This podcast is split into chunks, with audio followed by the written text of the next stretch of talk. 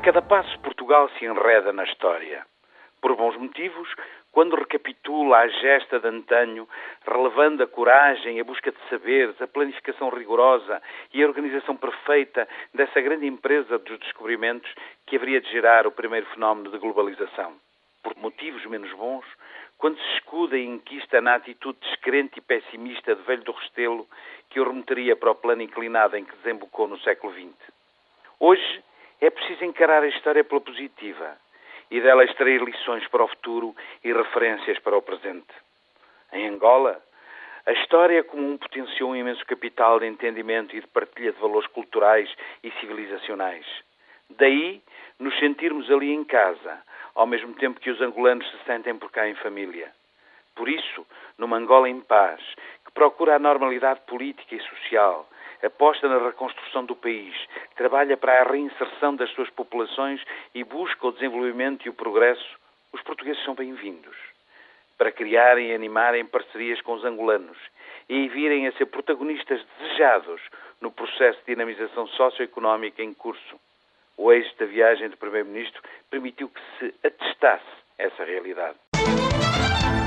A segurança é um valor fundamental para a estabilidade, o sossego e o equilíbrio das sociedades.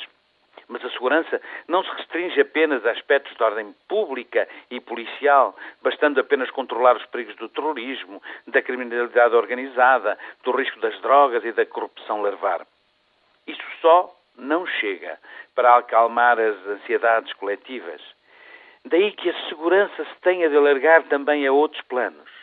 Impõe-se assim que se atenda ao cumprimento estrito das regras ditas de segurança rodoviária, construtiva, ambiental, no trabalho e nos variados domínios da saúde, ao prever a ocorrência de pandemias e garantir a fiabilidade dos medicamentos e a eficácia dos cuidados de saúde prestados. Há, todavia, uma área de segurança onde, por cá, pelos vistos, andaremos pelas ruas da amargura.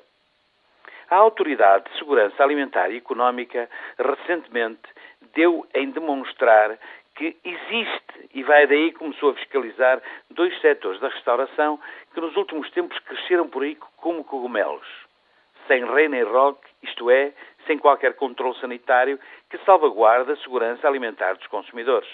Assim, num rompante, a dita autoridade teve de encerrar uma catrefada de restaurantes chineses, desses franchisings com que topamos a cada esquina, com decorações iguais, idênticas, imagem de desleixo e de improvisação, por não assegurarem condições adequadas de sanidade. Reincidindo, a Autoridade de Segurança Alimentar e Económica, numa só madrugada, encerrou igualmente 21 relotes de comes e bebes. Pior, ao todo, a maior ou menor grau, 86% dos relotes fiscalizadas não cumpriam as regras de segurança sanitária legalmente exigidas. Assustador, não é?